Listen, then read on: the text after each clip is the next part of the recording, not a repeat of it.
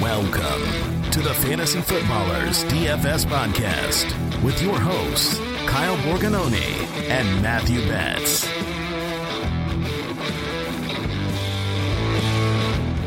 Welcome in. Welcome in, DFSers. It's your boy, Borg and Betts, and I'm looking looking a little sunny these days, Betts. I just got back from the beach, and me and the beach actually do pretty well when it comes to DFS. It does, man. The last time you recorded from the beach, uh, two things happened. One, you were in a closet, which was interesting. And two, that was the week that you wrote up Chase Claypool in the DFS pass when he destroyed my Eagles for four touchdowns. So tonight we're talking league winners for best ball, and I can only assume your takes are going to be 100% correct based off our sample size of one. Yeah, you know, it won one of our listeners thirty thousand dollars. It won me zero because I barely. I think I maybe put Claypool in like one lineup. So hopefully, hopefully, the league winners that you and I get to talk about tonight, you'll hear tomorrow, and you will enjoy them and you'll write them down. They'll help you win your best ball tournaments. And hey, maybe for DFS, these names will pop up again. So I'm excited. Just got back from the beach, and yeah, I'm excited to jump back in. I've actually took some time off. Like I'm one of those people that when I'm at the beach, I'm going to be off social media. I'm pretty much not going to look at too much football. Um, am I a weirdo, Betts for just like really unplugging? Complete weirdo. Can't even trust you anymore. Yeah, no wonder. It makes sense because I was just, you know, mentioning you on Twitter all the time and you weren't even responding. So now I get what it's like. Uh, and to get people a glimpse behind the curtain as to what uh, Kyle's situation is like versus what mine is when I go to the beach. I'm sitting on the beach, drink in hand, literally best ball after best ball after best ball draft. Complete degen. Kyle is a great human. He unplugs, hangs out with the family, reads a book. So that's that's kind of the difference between us, I think. I think the reading the reading thing is what I try to do, and with young kids, it's tough. But hopefully, we have some unique perspectives, which I think next week is going to help with the show. We're going to talk about forecasting, and you know, you and I are going to talk about how projections and really how you come out with certain outcomes. So I think that's something you and I have looked at together. We've read Betts. We we read together. Remember? We had a book club of two. was, so What a we're winter, excited man. to share. Dude, it was it was good times. It was like coming right out of quarantine. You know, everything else. It was just it was the time to strike up an, uh, a book club for two. For sure. So maybe maybe maybe we can get some more people in on that train. But this is DFS for the rest of us. This is late June, and so we're kind of uh, near the end of some of our best ball content. We just put out a ton of new best ball content with our best ball primer, which went live this past week. We also have our best ball rankings, which are part of the Ultimate Draft Kit Plus. So for our quick question today, Betts, I wanted you to kind of tease the listener with one of our best ball primer insights. And, you know, you and I kind of got to go through team by team, look at where the players are ADP, how you can stack them, our highest exposures based on teams that we've actually drafted, we've put our money behind. And then you did a lot of the team projections talking about win totals and the offenses in general. So, any takeaways or maybe just uh, freebies you want to give the listeners uh, with our best ball primer? I would love to. Uh, yeah, man, the, the best ball primer. I'm really proud of it. I think we put a lot of good content in there for the people. Um, and one thing that I like about it is just the easy, like visual, you know, component of it. Like it's so easy to scroll down to the Vikings and see, okay, Dalvin Cook is going at the second overall pick, Justin Jefferson, 25.6, Adam Thielen, etc. You can see every single player where they're going in drafts. And then you did a great job in the stackability report of being like, okay, I have pick, you know, two, three, four. That is all lit up in green. So I know that if I'm going into a draft and I'm like, man, I like the Vikings this year, and I've got the third overall pick or the fourth overall pick, like there's a really good chance that based off those ADPs that I just mentioned, you're going to come away with some combination of Vikings if you want to. And, and it lets you kind of know, like, okay, I, if I have this pick, there's a good chance I don't have to reach for my stack, which we talked about two or three episodes ago, is not a positive EV move. It's actually not great to do if you have to reach really far. So this lets you see where your stacks are coming from, how to appropriately target stacks based off your draft position. And I love the Vikings. If you got the second pick, man, you're getting Dalvin, and then it's so easy to hit, you know, one of the wide receivers later. Get Kirk Cousins super cheap. Get Irv Smith super cheap. And I talked about it in, the you know the highest exposure situation here. Like the, those guys are expensive, right? But I'm at, adding a lot of Adam Thielen this year. No one wants Adam Thielen as like the wide receiver three, yet we know he and Kirk Cousins are so much in sync around the goal line. So um, I'm taking those guys for sure at their ADP. And the nice thing about it is you do not have to reach to get them. Yeah, another team that's closely correlated with that, you know, first, second, third pick is the Seahawks. So let's say you started your draft with Cook, like you mentioned. Like when you're coming back around at the 2 3 turn, you're either seeing Justin Jefferson or DK Metcalf being right there. Um, but then when you come back to the, you know, 3 4 turn, or, or excuse me, 4 5 turn, you, Lockett's right there, and that's right where Thielen is. So those two teams are actually really close. That you could have a bunch of stacks. Chris Carson's also there in third round if you wanted to go there. So the Seahawks and Vikings are two teams that we've identified that there's going to be a lot of teams that have those players mixed in. So for the Best Ball Mania tournament, just expect like if people have a pick in the first, you know, two or three picks, they're probably going to have Vikings and they're going to have Seahawks, which we both agree is a good bet because we like these offenses. So uh, you can see all those metrics. You can see the stackability, the colorful chart in the uh, best ball primer. But I also wanted to bring this up you and I get to look at ADPs, and sometimes my mind goes crazy. Just I get, go cross-eyed from seeing so much ADP, so many different numbers. There's a lot of offenses with ambiguous wide receiver groups where I couldn't tell you who the one is. You've talked a lot about the Bengals, where it's like it's probably Ja'Marr Chase, but it could be Tee Higgins and it could be Boyd. And generally speaking, I've been a person that's kind of avoided those situations because I don't know which one it is. But as I've looked at these ADPs, as you and I have looked at these stackabilities, there's lots of teams. The Steelers are another one where there's three wide receivers. We like all of them. We're just not sure the order. Where I actually do want to take a stab because chances are, based on those three receivers, one of them could easily get hurt. One of them could easily regress in some way. And so, really, you might really be looking at a wide receiver core that only has two players as opposed to three. And I'd rather be in on that rather than just completely fade it. Does that make sense, Betts? Makes a ton of sense. And there's a lot of people that actually try to avoid ambiguous situations. Um, also, shout out to me for getting that word correct, which I could not say two or three episodes ago. oh, nailing it. Um, yes, it's correct. Like people try to avoid these ambiguous situations because like you said, it's like I don't know like which Bengals wide receiver it's going to be. I think the offense is going to throw a ton, but I'm not sure who it's going to be, and so I don't want to take the wrong guy. So I'll just pass, and then you just lose a ton of value on those players. So my best, uh, I guess, advice in those sort of situations for best ball players is to just kind of spread out your exposure, you know, do a couple drafts. If we're talking about the Bengals, for example, take Chase and Higgins and then don't take Boyd, or take Boyd and Chase and then don't take Higgins, et cetera, et cetera. So you can really just mix and match and just get, you know, that portfolio that we're looking for in best ball. Because when you get so zoomed in on just like the player level analysis, you're going to miss on a ton of people. So having more exposure and be willing to embrace uncertainty is really how it goes uh, in best ball. Yes, ambiguity or ambiguous situations Betts is is something that you have to take advantage of. And you in best ball, you get to take a stab and you don't feel the same, you know, weight of being wrong because you're not looking at your team every single week. But that's what we need to do and to identify those and to just take your shot at it. Backfields is another place that you and I have identified like, okay, is it this guy who's going to get, you know, the 60 of the 40? Take your shot on it. Like that that's what's really really matters. And so instead of staying away, go for it. You can find all of our best ball primer. So every single team, every single uh, stackability metric in the Ultimate Draft Kit Plus, which you can get right now. And soon, Betts and I will start coming out with DFS content as we move closer to August. So August is getting you ready to play DFS with us every single week. And I was I was getting pumped on the ride back Betts, just thinking about okay, projections are tough, and it's tough to hit it for a season. But what we're doing in DFS is we're taking one week at a time and we're just giving all of our energy into that. And so it's super fun. If you haven't played DFS, if you're new to it, or if you haven't taken it seriously, you get to play with us each week. We have our own uh, DraftKings tournament that we get to host as well. So super excited. Uh, can't wait for you guys to be a part of DFS for the rest of us. But let's talk about some league winners for best ball. Best Ball Bonanza.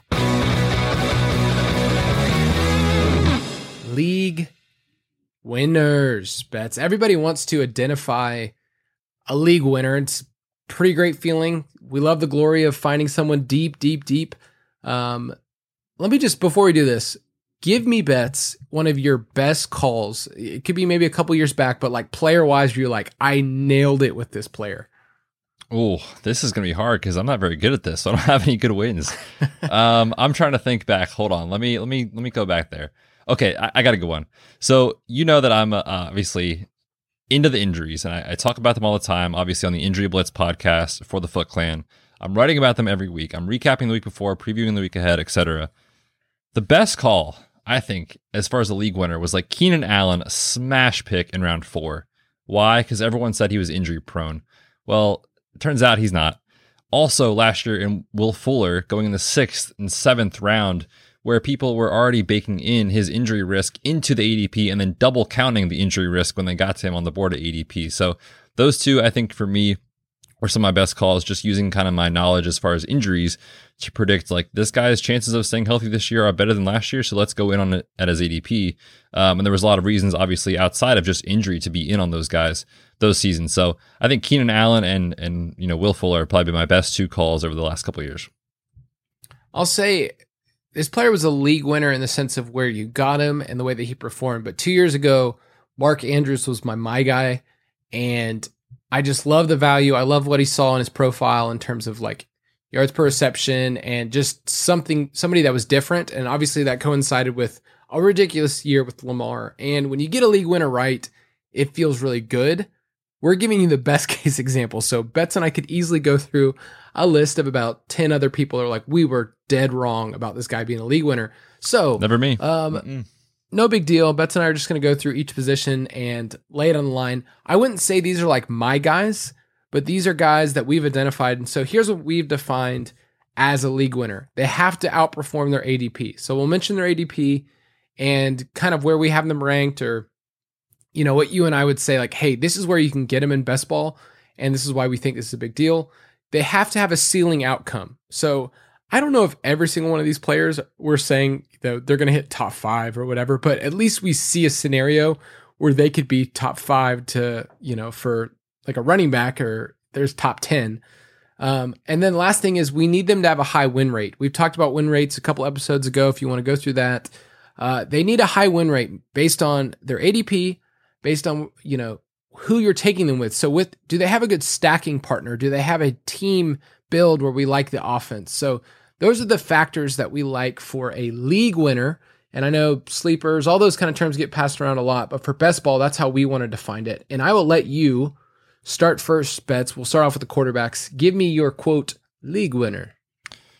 Well, I've got two. I feel like I broke the rules here, but you cheat already. I, I did cheat. Uh, the first name that I'm going to give out is a quarterback that I don't think our listeners have probably heard of at all. You know, he's really good, like runs the ball a lot. I think he's a good quarterback, yada, yada, yada, in fantasy. Uh, his name is Lamar Jackson. And it sounds super silly for me to say that he's a league winner, but he is undervalued right now in fantasy drafts. And here's why. This man is currently going in the fifth round, and I've been smashing, breaking the keyboard on the draft button with Lamar Jackson. I just moved him ahead of Kyler in my best ball ranks. I wow. want to be high on Lamar Jackson this year for the following reasons. This man has posted a 9% and a 6.9, very nice, touchdown rate over the last two years. I get that people came out and they were like, you know, there's no way he's going to do this 9% touchdown rate thing again. Totally unrealistic, not sustainable. It didn't happen, obviously. He regressed but he regressed and was still amazing in a COVID year where he had COVID playing with a wide receiver one that's like 5'8 and 170. That's the reality of Lamar Jackson. Is he the best quarterback in the world? No. Is he going to throw like Patrick Mahomes? No. Does he have Josh Allen's arm? No, of course not. But he is an efficient touchdown scorer. And when you can throw with efficiency and add on, you know you're getting a thousand yards. You know you're going to get a handful of rushing touchdowns he has the quarterback one overall ceiling and he's being drafted as the quarterback four, five, or six in every draft that I do. To me, I'll take him over Mahomes, over Allen, over those guys at his ADP all day. And he's got the best pass catchers of his career at this point. Say what you want about the Lizard King. I don't know. is he good? No. But is he going to add value for Lamar, yes, Rashod Bateman, the rookie, you know, you like him. Obviously, we like Mark Andrews. I just think for me, you know, Lamar Jackson is a guy that he doesn't force a stack because he runs so much that I've been taking him everywhere. And if anything happens where he goes down, I will be out a lot of money this year. Very high on Lamar Jackson.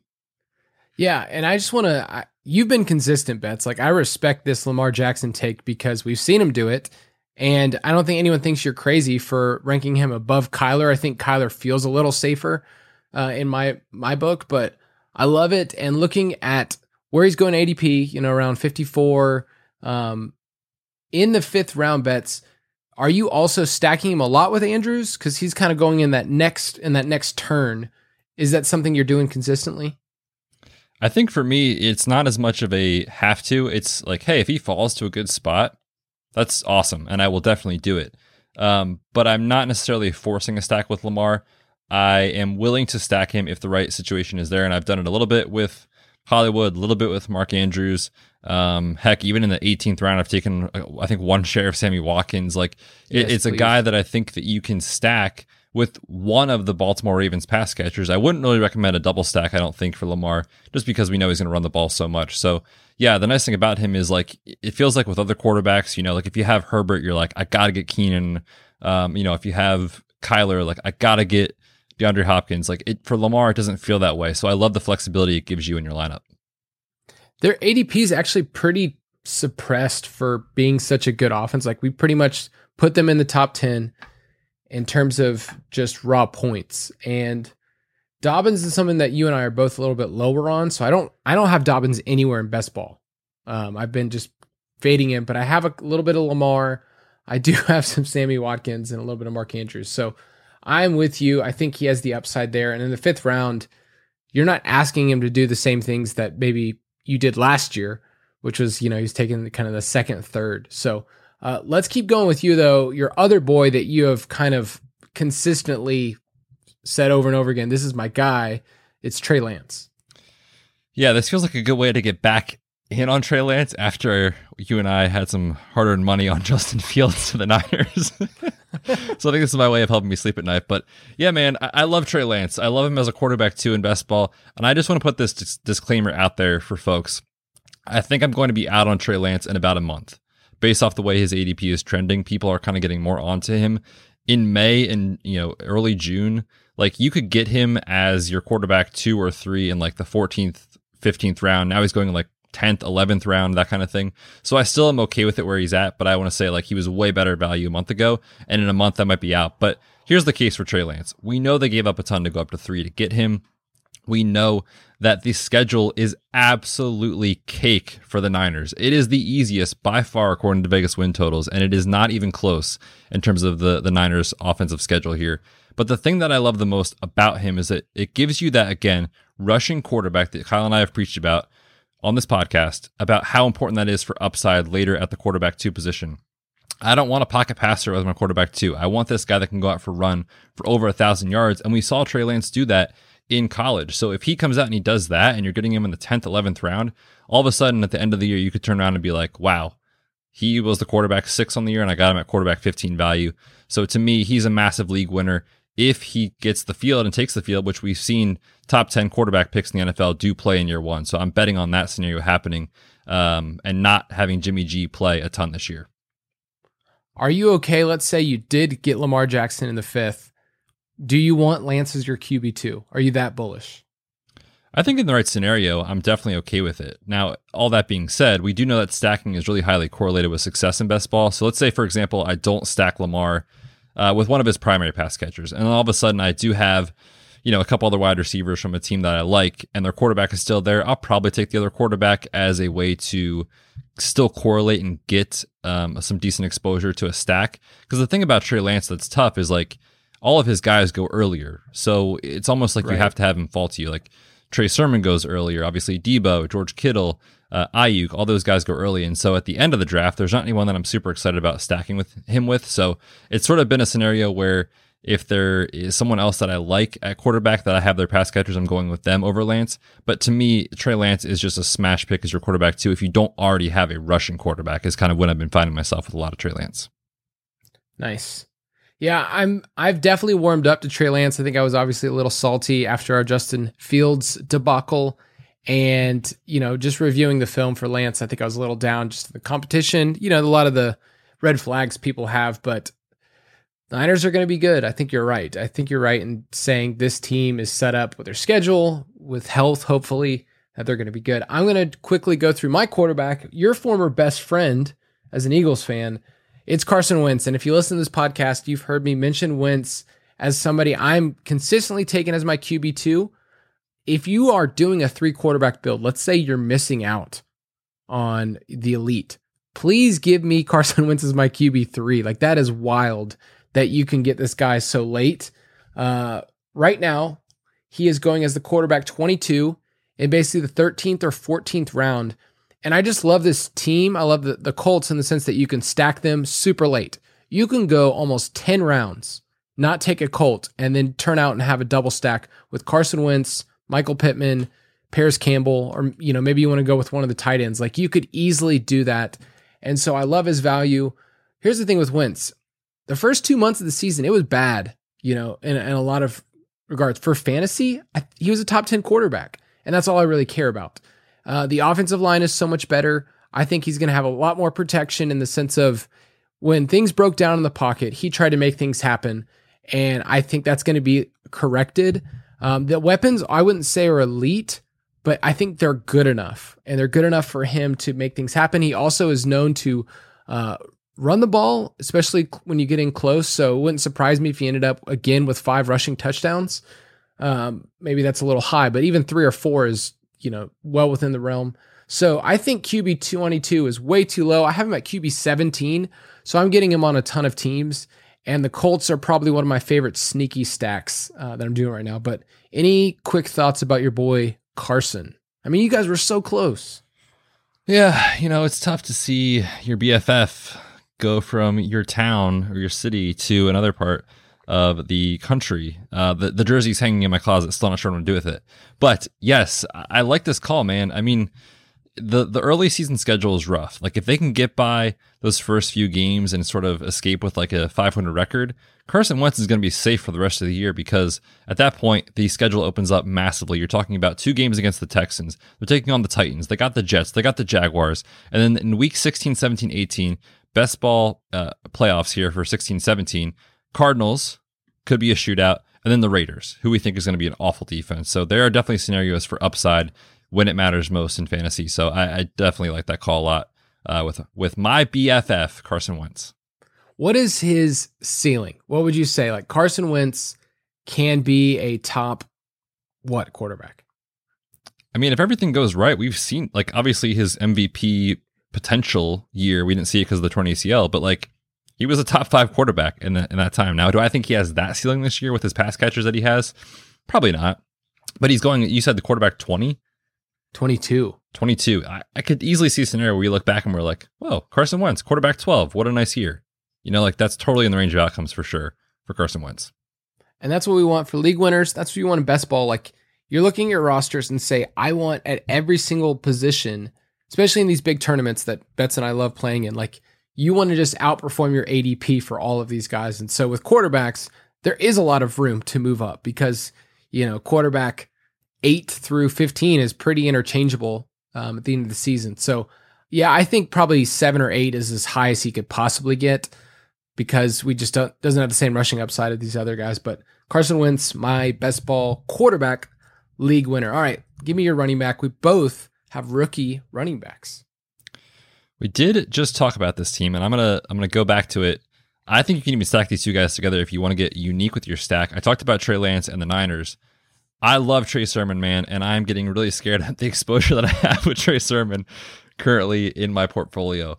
Um, again, caveat: he was so much more, you know, uh, easy to be targeting in, in drafts as far as his ADP a month ago. It is definitely catching steam, and so again, if we if the the trend continues where he catches up to RB twenty ADP in that top, you know, five rounds. I may be out on Trey Sermon, but currently he's going in the sixth. I've gotten him a ton in the seventh, eighth, ninth previously, and I absolutely love that. But for Trey Sermon, it's easy to see a path. You can talk yourself into a scenario where he comes out and he is a lead back for the Niners for a team like we talked about with the insane schedule they have. I think they're going to find themselves with a really good defense and a lot of positive scripts. And so I want to have a lot of exposure to both Raheem Mostert and Trey Sermon, but I think you know we know kind of what Raheem Mostert is at this point in his career, a guy who has kind of struggled to stay healthy, but will provide some some spike weeks. So I'm taking more of a bet on Sermon as the younger back to come in, uh, a back that they drafted that they you know certainly had their eye on to be the guy that can lead them down the stretch. And when I say lead them down the stretch, I mean like literally win you the millie in this tournament and on on underdog best ball. Like you're talking about the playoff schedule, it is as follows. They are taking on Atlanta. Sorry, Kyle. Still not convinced the defense is going to be good. The implied total they have is 27 points. Very good. Week 16, they have Tennessee. Kyle, which quarterback do I love to target overs in DFS every single week? Who is it? It's, it's Ryan Tannehill for life. For life. And we're talking about a game that could easily shoot out against a really, really bad Tennessee team there in week 16. And then in week 17, we are talking about the Houston freaking Texans. A 30 point implied total for the 49ers. Like this team, I just want to have a lot of exposure to in the event that things work out with this rookie backfield with Trey Lance, with Trey Sermon, the Treys that come out and, and win you a ton of money. So love Trey Sermon currently as like an RB2, RB3 in best ball leagues. Your Trey boys. That'll That's be right. your uh that'll be your tat across your chest. Trey boys. If I win, if I win the whole thing, I'm getting it. Sorry, Monica. I made, I just these two guys, they're named Trey. They play for the same team and they're, They're league gonna go right over my heart. Trey boys. I will go with another rookie running back, and I'm going to give a caveat that you gave earlier. I feel like in a month or so, I won't be able to be on this player anymore.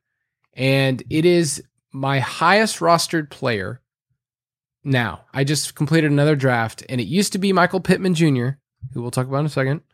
But now my highest rostered player in best ball is Javonte Williams, running back, Denver Broncos. Does that surprise you, Betts? Not at all. Yeah, I here's the thing. Right now, his current ADP is is the running back 26. He's going about the 603, 604. So you're getting him at about pick 62 or 63, and that's continually gone up. So I went back and looked at some of the drafts that I was getting him at, and I was getting him in the late 60s. I even had a draft where I got him at 71 Betts, and that's just not going to happen anymore. So the news out of Broncos camp, they've had some beat writers uh, basically share the fact that they think Javonte Williams is going to start the season as the one. I think that's a bit speculation because the rational coaching would say that this team traded up for him. He's a running back and they're going to use him. Um, by the way, they traded up to the Falcons draft slot where we could have drafted Javonte Williams, but we were cool with Mike Davis. Anyway, Javonte Williams is set up to smash at his ADP right now.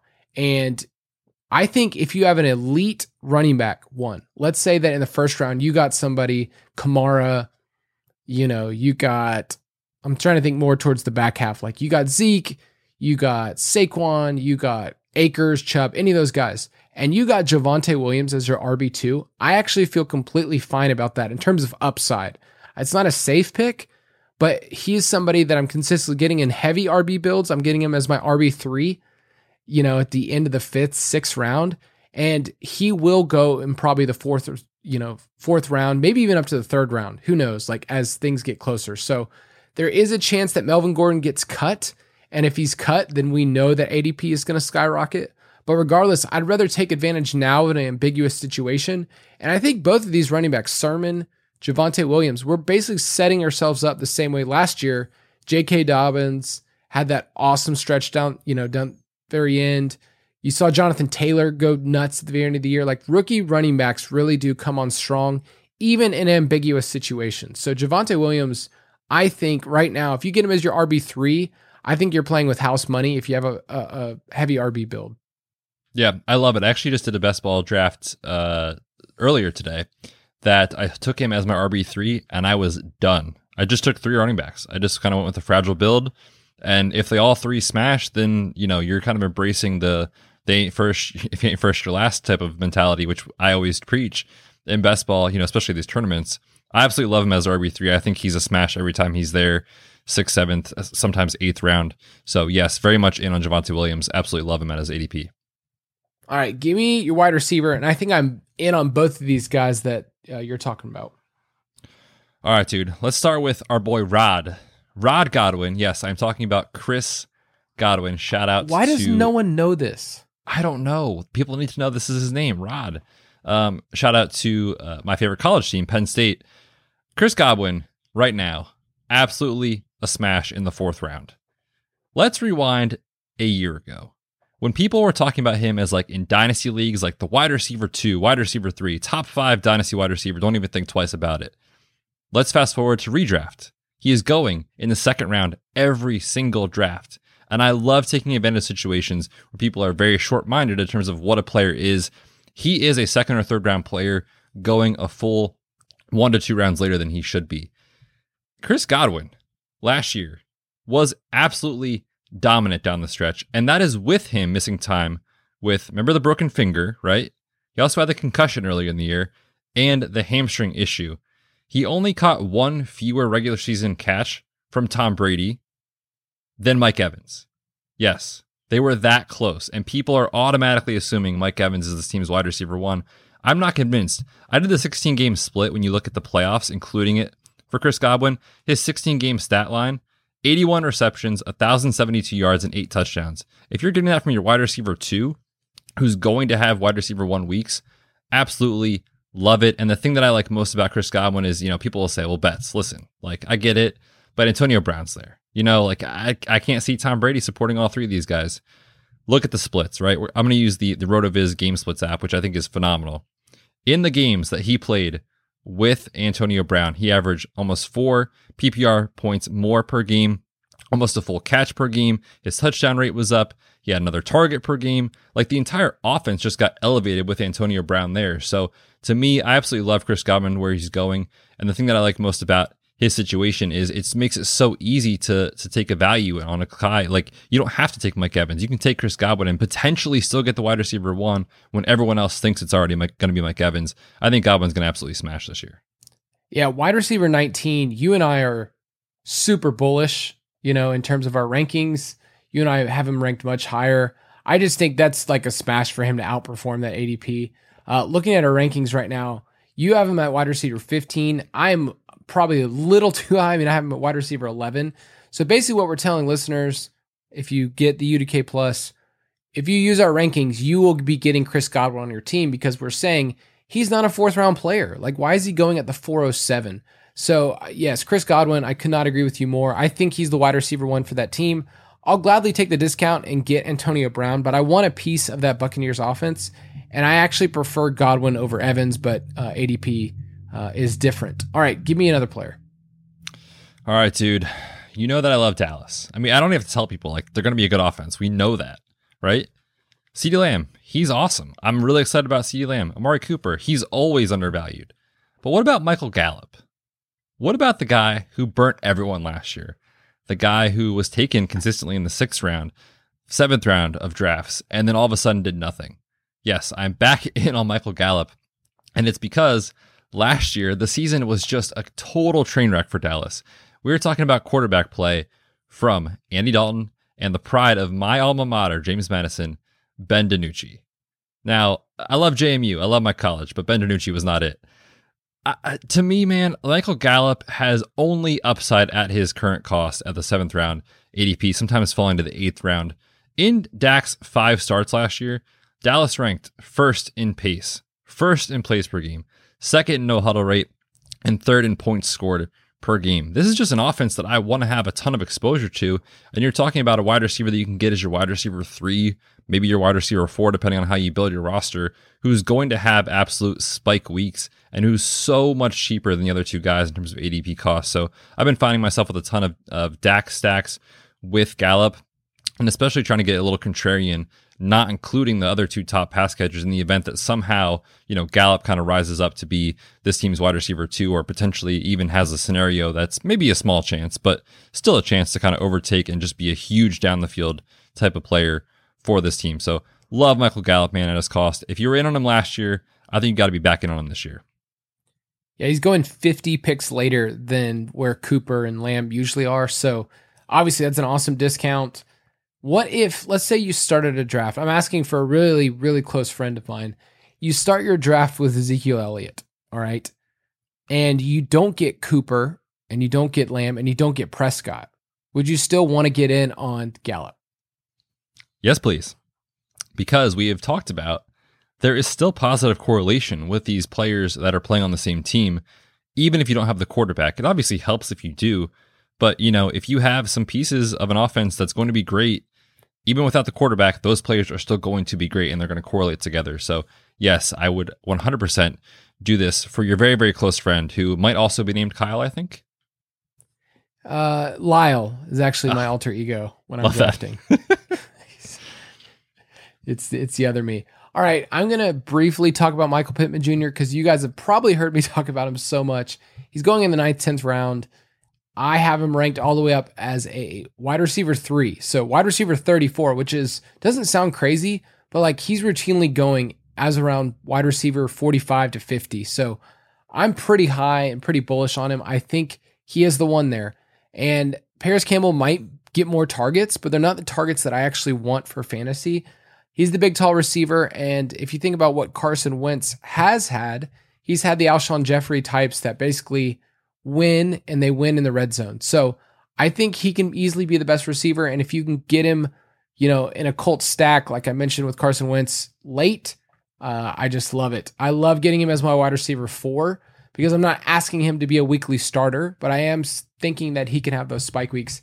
And then I want to throw out one player that I've been rising on a ton recently, Betts, and that's one of your Eagles, DeVonta Smith. And one because he's awesome and loved watching him in college. But every single year, there is a wide receiver that we undervalue.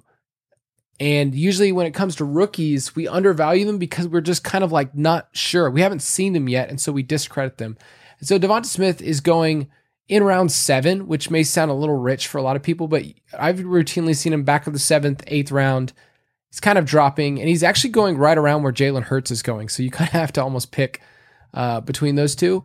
But I think that he can finish as the top rookie wide receiver. Like it's not crazy to think that he could outperform Chase, that he could just be peppered with targets, and that this dude is just going to get open. Like he's just a different player. And so I love him where you can get him. And I really think that if there's going to be a wide receiver other than Chase, I'd rather bet on Smith. You can get another two rounds later and you can get him as your third wide receiver. So I don't mind stacking with Hurts, but it's not a must. I just think that Smith is one of those players we're going to look at, kind of like Justin Jefferson last year. It's like, okay, he's a rookie. We're not really sure what he is. Justin Jefferson was a 12th round pick last year in best ball, which is hilarious to think about. And Smith's going five rounds earlier, but I think that we're going to look back and say, wow, this dude can finish as like a wide receiver two this year. So, any thoughts? Maybe you got some Eagles insider takes. Well, I was talking to my best friend Carson, Carson Wentz, and uh, and he confirmed that you know from afar, from his sources. So he's my source, and his sources are telling him that uh, this is a great player, man. No, there's no one else to take targets from this guy, right? Like is Jalen Reagor it? I'm not sure. I think he's probably better suited as a wide receiver too for this offense. We talked about Dallas Goedert. Um, go back to last week's episode for my thoughts on that pick in our managed team together. Um, and then like beyond that, like is Greg Ward catching the football? Like uh, who's catching the football, right? Like it's got to be someone, and you got to bet on talent. So I like that call with DeVonta Smith. Actually, listen to um, give a shout out to the Eagle Eye podcast. If you're an Eagles fan, check it out with Dave Gonzer, uh, Zangaro, excuse me, and Reuben Frank, and they talked about it with Merrill Reese, who is like a huge, huge Eagles announcer. If you follow the team, that's who announces all the games. Absolute legend. And he was like, I was at, you know, I was at OTAs, I was at minicamp. He's just different. Like he just shines on the field and kind of commands the ball. So I definitely could see a scenario where you look back on the season and you're like, how the heck was he going in the seventh round? Like he should have easily been in the fourth or the or the fifth. So yes, absolutely think that's a fine call on the Eagles, DeVonta Smith. All right, I'm going to ask one quick Eagles question here because eh, you know, I I know we're kind of you like to poke fun at your Eagles, I like to poke fun at my Falcons. It's you know, it's kind of like we love our team, but we also understand they're not perfect. How can this team justify spending though two first round picks in back to back years on wide receivers? Like in terms of team building, I obviously love DeVonta Smith, but like from in that perspective of like as a fan and knowing the analytics behind it, like, does that kill you? Well, yes. Uh, it kills me that we passed on all these stud wide receivers, specifically DK Metcalf in the second round for JJ Arcega-Whiteside. And then, yes, took a wide receiver in round one. And Justin and Justin Jefferson. Yeah, who was mocked in every mock, like literally every mock. Like I almost bought a jersey before NFL draft night of Justin Jefferson, and then he comes out as the best rookie season in history. Uh, yeah. So uh, basically, off, off that take, Kyle, actually, we should be fading DeVonta Smith because he's apparently going to be awful based off that logic. I just, you know, we talked a little bit about team building, you and I, when we were looking at the draft. We did our draft props, which was super fun, man. That was, those episodes were great. And then we talked about win totals, but the Eagles are kind of in this weird situation where like, is Hurts the guy? If he's not the guy, okay, we're we'll reset again, but we just spent two picks on wide receivers that really won't matter, you know, in a couple of years if Hurts isn't the guy and what's going on with the defense. Like there's just so many questions and you know this. Yeah, it's to be rough. To be rough. Yeah. All right, let's move on to tight end. We'll give two tight end picks and then you and I will go for the the real home run. We're to talk about 17th and 18th round winners. So Betts, give me your tight end who uh, the ADP has been a moving. Yes, shout out to Mike for this one. Thanks a lot, Mike.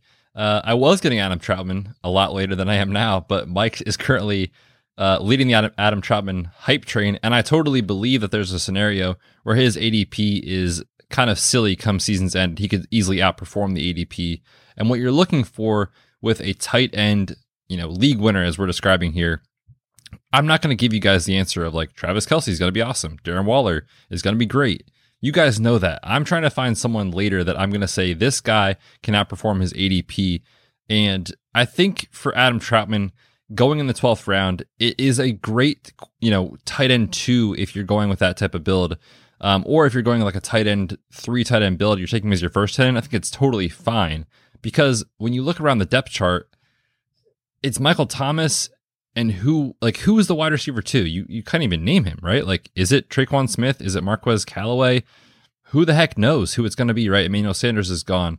Jared Cook is gone. Someone there has to soak up this opportunity. Adam Trautman was actually PFF's top graded blocking tight end. You might say Betts. I don't care if my tight end blocks in fantasy. He's going to be on the field a ton. And behind him, there's really no one else besides Josh Hill who's going to play snaps at tight end. Like there is a perfect scenario him for him to come out and potentially be maybe the third target in the offense for the Saints. Obviously, we like Michael Thomas and Alvin Kamara to kind of take the one-two lead there, but it could be Adam Trautman, and I think his ADP doesn't factor in the upside that he possesses. Man, you look at his like Dayton stats and tape where he went to college. College tight ends don't produce the way Adam Trautman produced. So go back and check out his box scores. They are absolutely insane. Put up some gaudy numbers in college. So it's a bet on talent, bet on opportunity type of play here. But I think come season's end, you look at him and you're like, wow, Adam Trautman, what a sweet tight end seven season. I did not see that coming. He's going way later than that. Yeah, his ADP really has moved where I I'm just not able to get him in any drafts like where I want to. And um, so I have him on a couple of early teams that I drafted, and I was fortunate uh, when before Mike, Fantasy Hitman, started hyping up Trautman, We did have some discussions about who some of the players in the UDK were that we wanted to feature, and Trautman was kind of someone on Mike's list and somebody that we had talked about earlier in the offseason, but then Mike started putting his stamp of approval on it. But yeah, I agree. The production profile of what he did in college, opportunity right now is great. I luckily got to trade for him in Dynasty like three months ago. So I look like a genius. I look like a real G. What'd you give up? Do you know? Remember? Yes. T- tell me how you feel about this. I know this isn't a Dynasty podcast, but you know. It is now. So, Betts, Dynasty I League winners. I gave up Courtland Sutton. All right.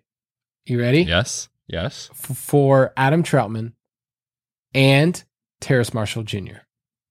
Ooh, that is a that is a trade. I don't know how I, I feel about it. That that means it's pretty close to fair. Is what you're very saying. close, especially because okay. I think we're high on Terrace Marshall, and I'm very low on Sutton because he's going to be a free agent this year, and he might stick around, but that's just not something I know right now. Um, I didn't like what I saw with Lock, and I like Jeudy a lot more. So I just had to bet on that. And originally, I was it was going to be Marshall and something else. And he's like, "What if I throw in Trautman?" I was like, "I actually love Trautman," So uh, yeah, throw him in. That's fine. So feeling pretty good about that. Um, nice. All right, Betts. You mentioned you're like we could talk about Kelce. We could talk about Waller, but you guys already know. I am going to mention somebody who sounds chalky, but I just want to be that much clearer because he is my highest roster tight end. I I have taken George Kittle so much in best ball because where I have him ranked compared to ADP is huge. So right now George Kittle is tight end three, so he's going behind Waller at the 302. So there's not much room to go much higher. But I have him in the tight end two, and I have him at 20th overall.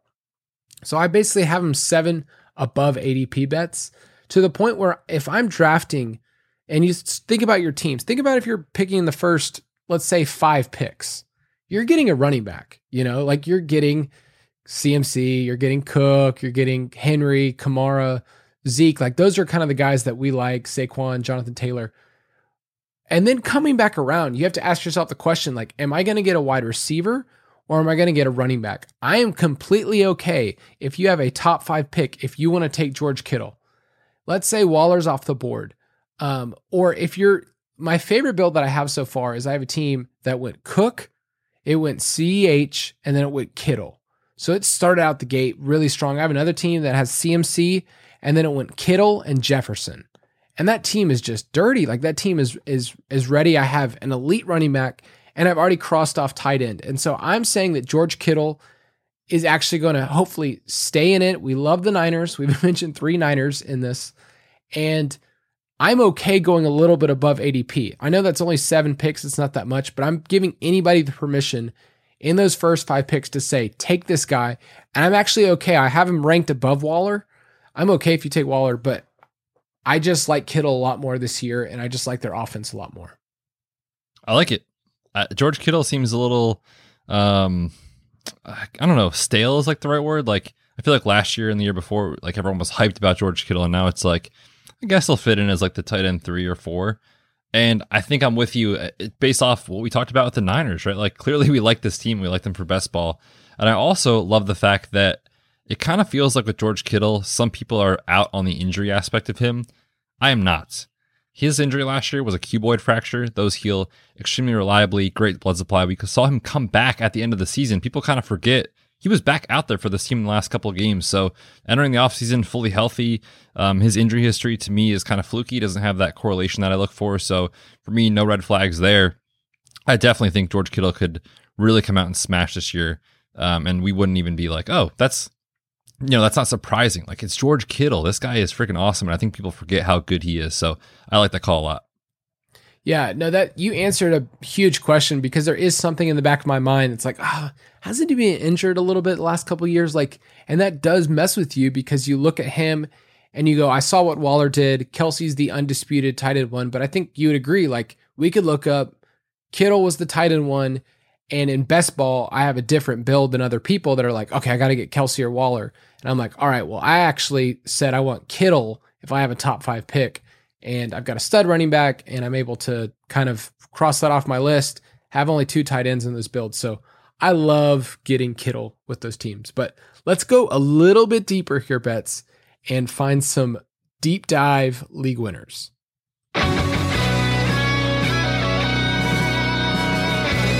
Dig deeper, y'all. Let's go.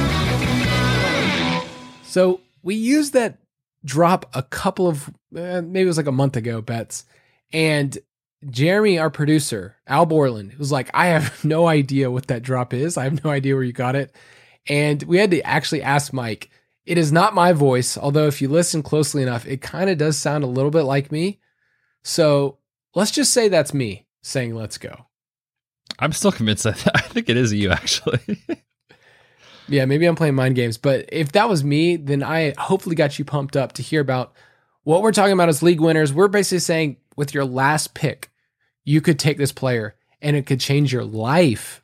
Everything could change. So, Betts, hit me with your best shot. I don't know. I thought that was so funny.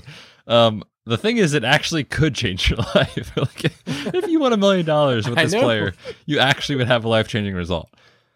However, I'm maybe not predicting this, but I'm saying that the scenario that exists, we talked about it with this ambiguous situation. And again, I got to give a shout out to myself for this because that's the third time I said that word. Didn't mess it up. Situations are things people want to avoid. Who is the Saints starting quarterback, Kyle? Can you tell me right now? Uh, no idea. if it is Taysom Hill and he is going as the quarterback 30, yes, he is almost not even a starting quarterback in the NFL according to this ADP. If he is named the starter in week one and he plays all 16 or 17 games, are you kidding me? He is going to absolutely smash this ADP and be a guy that isn't rostered on a ton of teams because people at that point in the draft are saying, like, I got my quarterbacks, I'm good. And Taysom Hill, we have seen him have a huge ceiling in the games he started. We're talking about four weeks in a row. He started last year. Quarterback four, quarterback 11, quarterback eight, quarterback 11. Four weeks in a row as a quarterback one. If you get that player at quarterback 30 ADP, oh my Lanta, absolutely love that because again, you do not have to stack him. He is going to run the football a ton. And I just I, I feel like if if Sean Payton likes you that much, like you're gonna play. Like I, I don't see a scenario that exists where he isn't even, you know, on the field at least in some capacity. So even if you take him, like let's say he doesn't win quote unquote the starting job and it's Jameis Winston, you know you're going to get a couple spike weeks where it's like, all right, there's there's Taysom Hill for two touchdowns, and he might be your quarterback that week. Like to me, I love Taysom at his ADP, and you just look at what he did last year. They had the same choice. Sean Payton had the choice to go to Jameis. He went to Taysom Hill. I wouldn't be shocked if it's Taysom Hill this year as a starting quarterback. Absolutely love him in the 18th round. So, and he's only for three quarterback builds, is what you're saying? I think, I think you can take him as a, a two QB build in Best Ball Mania. I would not do it in a regular draft, Best Ball draft, because again, at that point you're really sacrificing, I think. But in Best Ball Mania, where again we want to just win the whole thing, like that's what you need to do. I think that that is a, a viable play if you have a stud early, a Mahomes, a Lamar, Kyler, etc.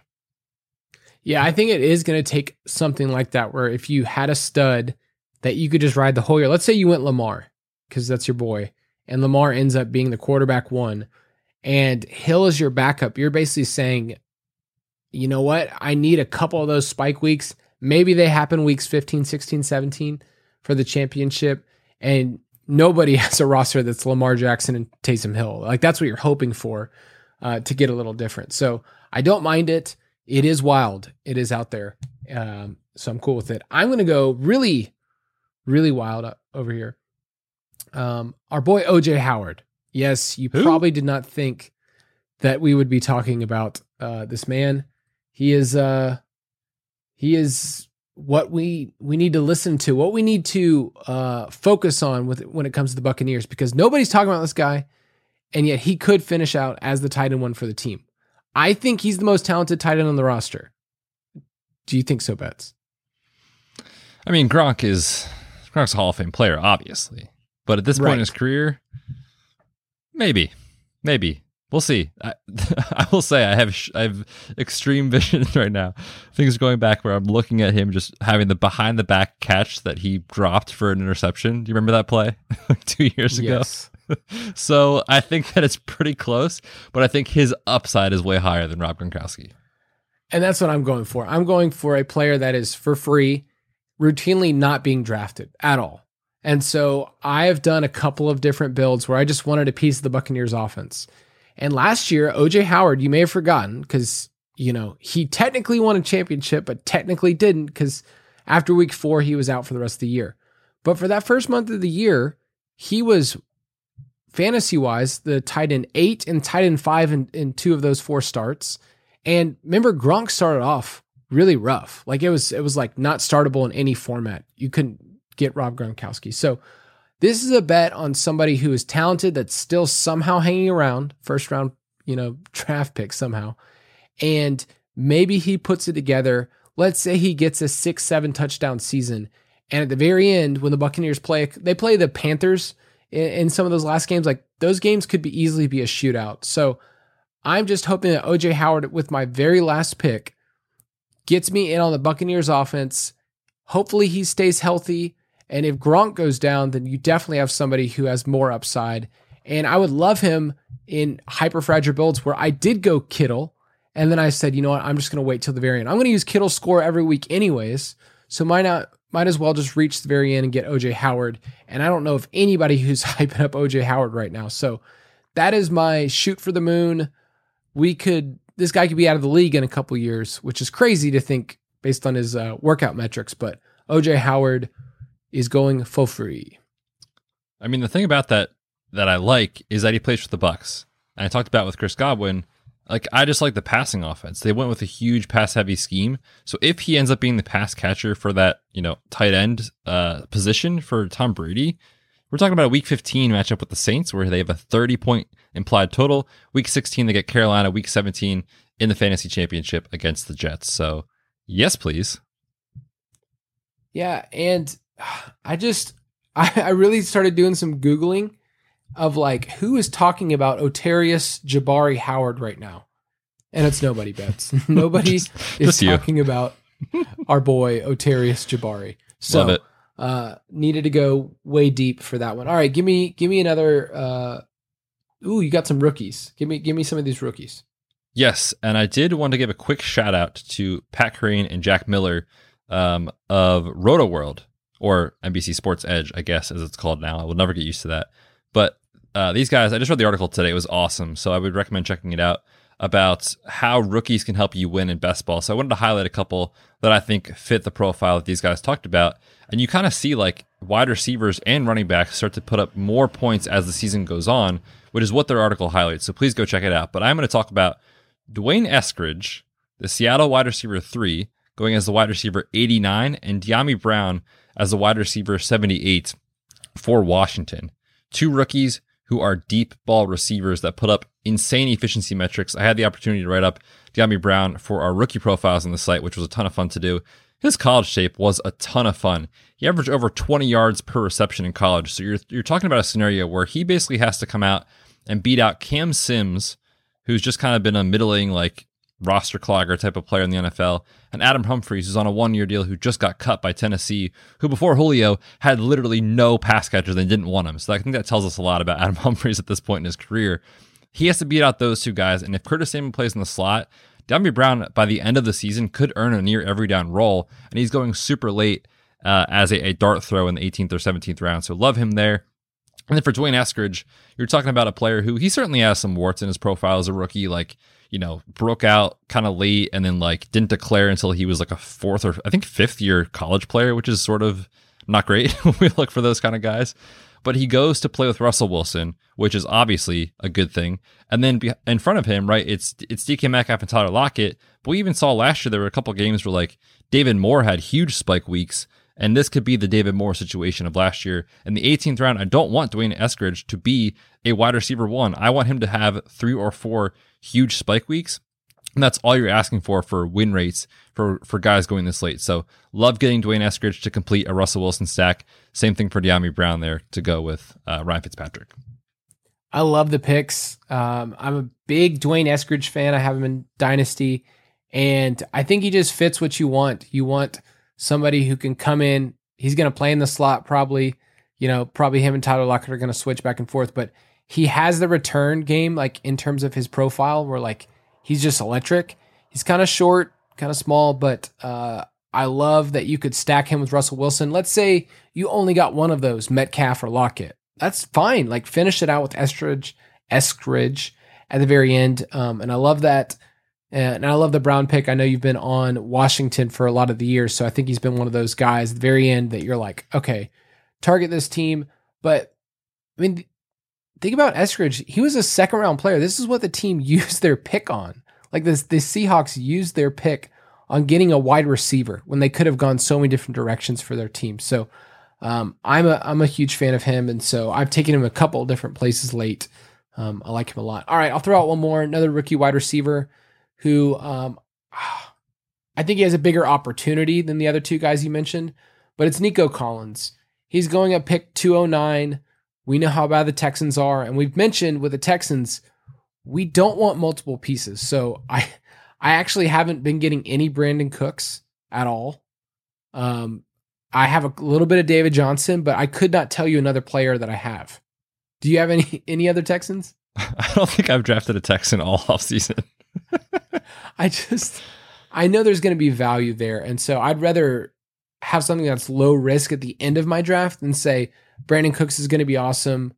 You know, maybe he's you know, right there. Like he returns ADP, but I don't think he's going to be able to grow on it the way that Collins can. And Collins is just a different build. like he's the exact opposite of Brandin Cooks. Like he's six four, he's huge. He can be a red zone guy, and he just looks like a freak. There was Brandin Cooks was quoted like this guy is just looks different. He already looks like a pro, like body wise. And the team had a very limited number of draft picks. I still think that they're building their team the wrong way. and They have had some questionable moves, but I'll take a chance on Collins at the very end of my draft. And maybe he catches like four or five TDs and you can have some usable weeks and he becomes a win rate win rate player in the 18th round. It's hard to argue. 18th round pick. Eight. for a guy, right? For a guy who could, like you said, you're, you know, Benjamin was like a huge win rate player last year. Like we're telling you guys, we're taking players who are going to play on the field and have opportunity. That's what you want to target in the 18th round. So yes, I, I don't hate the call. Like you said, someone's going to return value, and the best chance of returning value based on ADP is probably Nico Collins. So I like that call a lot. All right, I'm going to shoot my shot one more time. And Betts, if you have a name that comes to mind, you can throw it out there. But I just need to throw out my boy Darrynton Evans, backup running back for the Titans. Uh, we've mentioned the Titans a lot on this podcast, how they are a fragile team that basically, like, if something happened to Tannehill or Henry, like, yikes. So we're not projecting injury, but with the amount of touches that Henry has had over the last two years, I've been kind of not getting as much Henry because I'm a little higher on Zeke. Uh, and so I end up right around that four or five. Like I'd rather have Zeke than Henry. So I end up not getting a lot of Henry, but I still want a piece of that. So I don't mind taking Darrynton Evans, who actually has a pretty sweet profile out of Appalachian State. It's his second year in the league. He did nothing last year, by the way. Uh, but I just like his skill set. I like that he can catch the ball, uh, and then he has four four speed. So Darrynton Evans shooting my shot, very end the draft. He might be, you know, win rate win rate guy, and or just mean nothing. And I will say, this seems obvious, but like if you have Derrick Henry, do not take Darrynton Evans. it will not help you. No, that's worth saying because I've thought the same thing. Take Evans if you do not have Derrick Henry, if you want some exposure to Tennessee. I think that makes sense. So any any other random players Betts or you feel pretty good? No, I feel pretty good with those. I think just in general, the rookie wide receivers are providing a lot of value. There's some other ones, you know, Amari Rodgers, if you're stacking with Aaron Rodgers, the, the double A Rodgers stack for the win uh, is another guy that kind of goes super late. And then I've also been getting a little bit to uh, not a rookie, but KJ Hamler is a guy that's always there. And we just seen him have some spike weeks, obviously last year. So if the opportunity is there for Hamler, he's going to be a guy that will have a couple huge bombs that, again, in an 18th round, that's all you're asking for. Yeah, Hamler was on the league winning team last year. And it's funny when we talk about wide receivers, but because we really recommend, like, you should probably be taking nine receivers at a minimum. I mean, eight, you can do eight, but when you start dropping below eight, like your win rate's going to plummet. So you have this collection of wide receivers, eight, nine, ten of them, and some of them are going to look rough. You'd be like, holy crap, I have a couple of wide receivers that like are going to put up two points some weeks, but that collective approach is going to work where KJ Hamler had a couple of usable weeks and actually won Justin Herzig the 250K last year for underdogs. So uh, it's fun to talk about these players because they're low risk. And if they hit, you feel like a G. So um, next show, we're going to be talking about forecasting. And I mentioned it earlier, but Betts and I are going to kind of give a approach of how do you look at teams and situations – and how to not just be closed minded and have a very simple, singular uh, projection, because that's the worst part about projections. They give you maybe a medium outcome, but they don't give you a range. And that's really what you need to be able to see in DFS, in best ball, um, different rankings. So I'm excited to talk about forecasting and everything else with that. But Betts, you want to give the people one last little hoorah? I'm going to give the people a nice hoorah into the weekend. Enjoy it. We'll be back next week. Have a great weekend, guys. Thank you for listening to another edition of the Fantasy Footballers DFS podcast. Don't forget to visit us on the web at www.thefantasyfootballers.com.